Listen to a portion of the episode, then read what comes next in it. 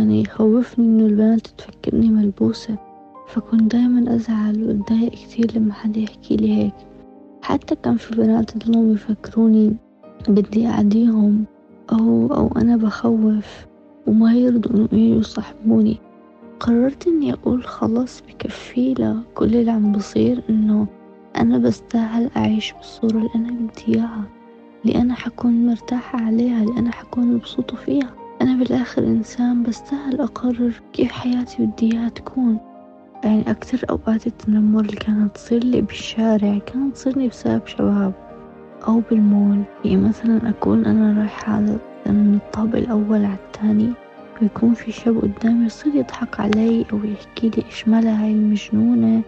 مجرد إنه الإنسان يشعر بوجع ما يقدر يسيطر عليه ولمدة قصيرة تعمل عنده أزمة. إنه فقد التحكم أو السيطرة وإنه جسمه ما عاد إله. لكن في الحياة في كتير من القصص اللي بتخلينا نعرف إنه فقدان السيطرة لا يعني الاستسلام.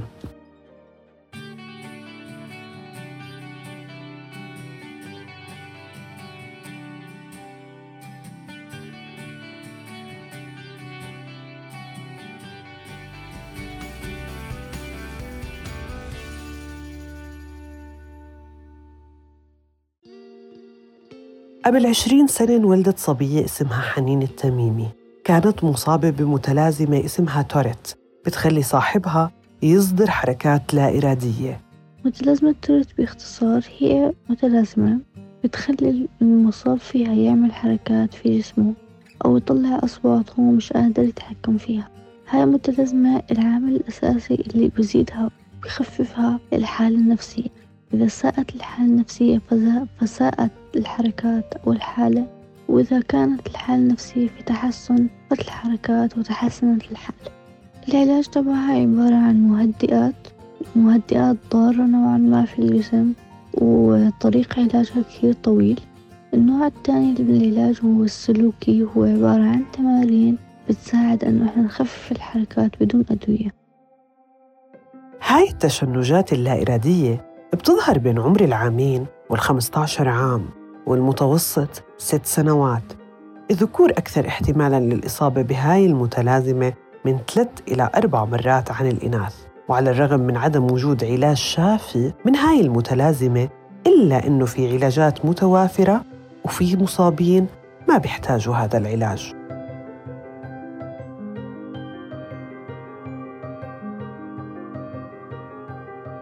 لكن هاي المتلازمة وبعيداً عن التشنجات بتخلق مشاكل عند المصابين. المصابين فيها بتعرضوا للتنمر أو عدم التقبل أو حتى الجهل فيها. وبتضل ذكريات الطفولة تحفر في ذهن المصاب حتى في كبره. مرحلة الطفولة كانت صعبة نوعا ما بسبب الأشياء اللي أنا مريت فيها بسبب توريس يعني من تنمر وكلام وتعليقات كانت كتير تجرحني. فخلتني مثل اللي أنعزل شوي عن الناس لكن مو كتير. بس كانت تخوفني إني أتعامل مع ناس تخوفني إني أحكي مع بنات وكذا. فكانوا صحباتي يعني هم معدودين على الأصابع بس اللي أنا بعرفهم ما كانت علاقاتي واسعة بسبب خوفي في ديك المرحلة. فهذا الشي خلاني مثل اللي أصير عندي رهاب اجتماعي اللي هو أنا بخاف أتعامل مع الناس بخاف أواجه وأحكي لهم إنه عندي توريت يعني كنت ما أسترجي أحكي لحد إنه عندي توريت كطفلة كان عندي توريت كان من أكتر الأشياء اللي تزعجني. إنه دايما بس حدا يشوفني كان يحكي لماما خديها على شيخ اقرأي عليها أبصر بنتك يمكن صايبها مس أو جن لازم تحميها وترقيها لازم تخليها على شيخ. فما كان حدا يستوعب إنه نو أنا ما عندي هذا كله. هذا الإشي كان كتير يزعجني وكان يخوفني إنه البنات تفكرني ملبوسة. فكنت دايما أزعل وأتضايق كتير لما حدا يحكي لي هيك. حتى كان في بنات يضلون يفكروني بدي أعديهم. أو أو أنا بخوف. وما يرضوا إنه يجوا يصاحبوني. في مرة بنت كانت هي صاحبتي الوحيدة وأنا صغيرة في المدرسة. قالت لي إنه أنا البنات مستغربين ليش أنا مصاحبتك. هذا كان موقف كتير صعب علي لما قالت لي هيك. فأنا قلت لها ليه بتقولي عشان خايف بيحكوا لي إنه أنت بتعدي. وأصلا هم خايفين منك من الحركات هم مستغربين كيف أنا مصاحبتك. ملبوسة تعدي بتخوف ما تحكوا معها. هي بكل تأكيد مجرد حروف وكلمات. اللي بحكيها بروح وبنام وهو مرتاح وما بيكون عارف إنه طلع سهام من بين شفايفه قادرة إنها تخترق نفسية الشخص وتصيبه بمقتل. بس حنين كانت أقوى من كل هالكلام. والحروف اللي كانت تسمعها عملت منها stories على السوشيال ميديا لتوعي الناس بهاي المتلازمة. وتأكد إنه مش هي الغلط إنما المشكلة بالوعي. بس بعدين بوقت من الأوقات لما شفت حالي إني أنا عم بس يعني ما عم بستفيد شي أنا بس قاعدة عم بحزن بس بس متضايقة وما عم بستفيد شي وحياتي عم تخرب. قررت إني أقول خلص بكفي لكل اللي عم بصير إنه أنا بستاهل أعيش بالصورة اللي أنا بدي إياها اللي أنا حكون مرتاحة عليها اللي أنا حكون مبسوطة فيها. أنا بالآخر إنسان بستاهل أقرر كيف حياتي بدي إياها تكون. فمسكت الفكرة الأساسية اللي بتخلي الناس تنمر علي وهي عدم تقبلهم الاختلاف. الجهل اللي عندهم فحسيت إنه أنا لو أساعدهم إنه يفهموا ممكن إنه يتغيروا ممكن إنه يعرفوا. والناس حسيتها كتير تقبلت الفكرة كأنها عم تحكي لك صح إنه في ناس بتنمر بس كمان إحنا بدنا نفهم بدنا نعرف. وكانت كتير تشجعني وتدعمني وهذا الشي كتير ريحني وخلاني أكمل أكتر.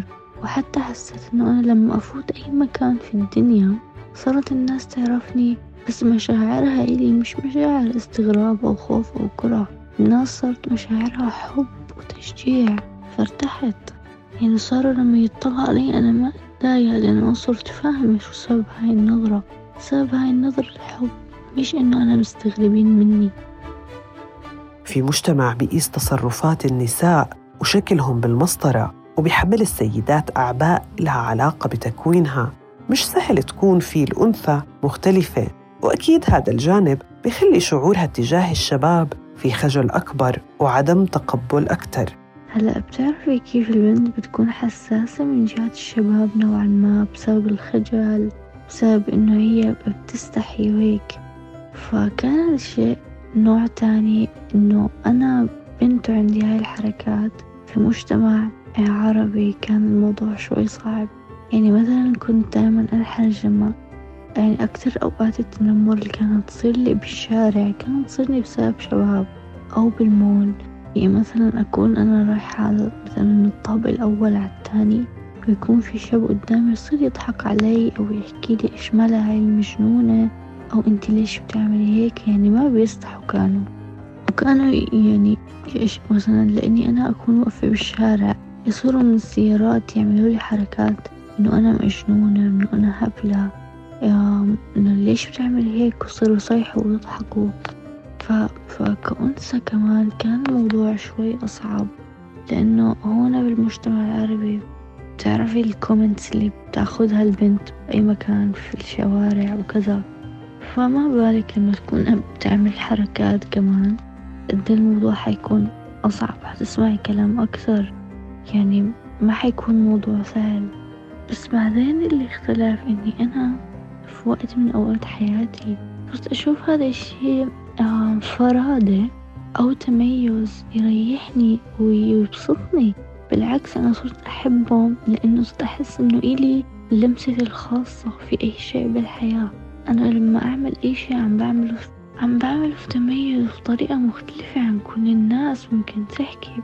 ففي آه التاتش تبعتي اللي أنا بعملها وبحددها. فهذا الشيء كتير ريحني ووسطني. وأنا في طبيعتي سبحان الله. بحب بكل إشي أكون مميزة. بحب بأي شي أعمل. لمستي الإبداعية اللي تضيف على شي مميز. في كل إشي في حياتي بحب أكون مميزة من أنا وصغيرة في لبسي في حركاتي في حكي في طريقة تعاملي في كل إشي حرفيا كنت أحب هذا الشي وترث أعطاني الشيء اللي أنا بحبه. هذا الشيء كثير قواني وريحني. من الشخص الضعيف إلى الشخص القوي. هيك بتوصف حنين مراحل حياتها وكيف صارت تشوف حالها ومرضها. وطبعا هذا التحول كان في وراه ناس داعمة وأولهم الأم والأب. وغيرت منظوري من من الشخص الضعيف إلى الشخص القوي لأنه أنا ما سمحت لحدا يشوفني بهاي الصورة. حتى استعطاف أو حدا يقعد يزعل علي أو حتى يبكي.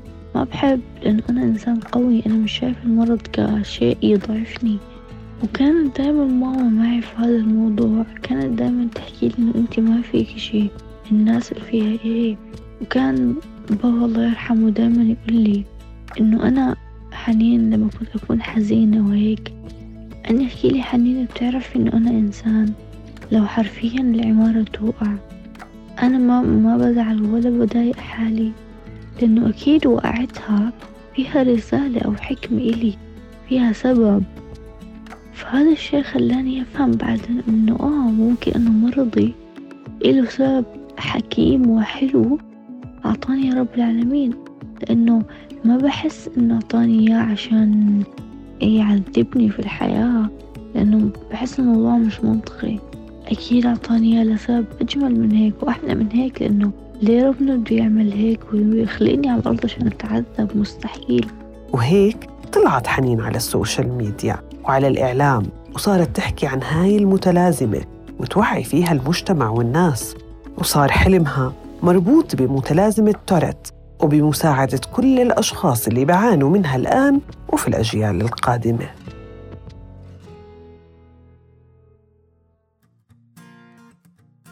فمن هنا طلعت حنين اللي انت هلا عم بتشوفيها المتقبلة لنفسها الحابة لحالها المرتاحة مع نفسها في سلام داخلي بيني وبين نفسي بشكل كبير.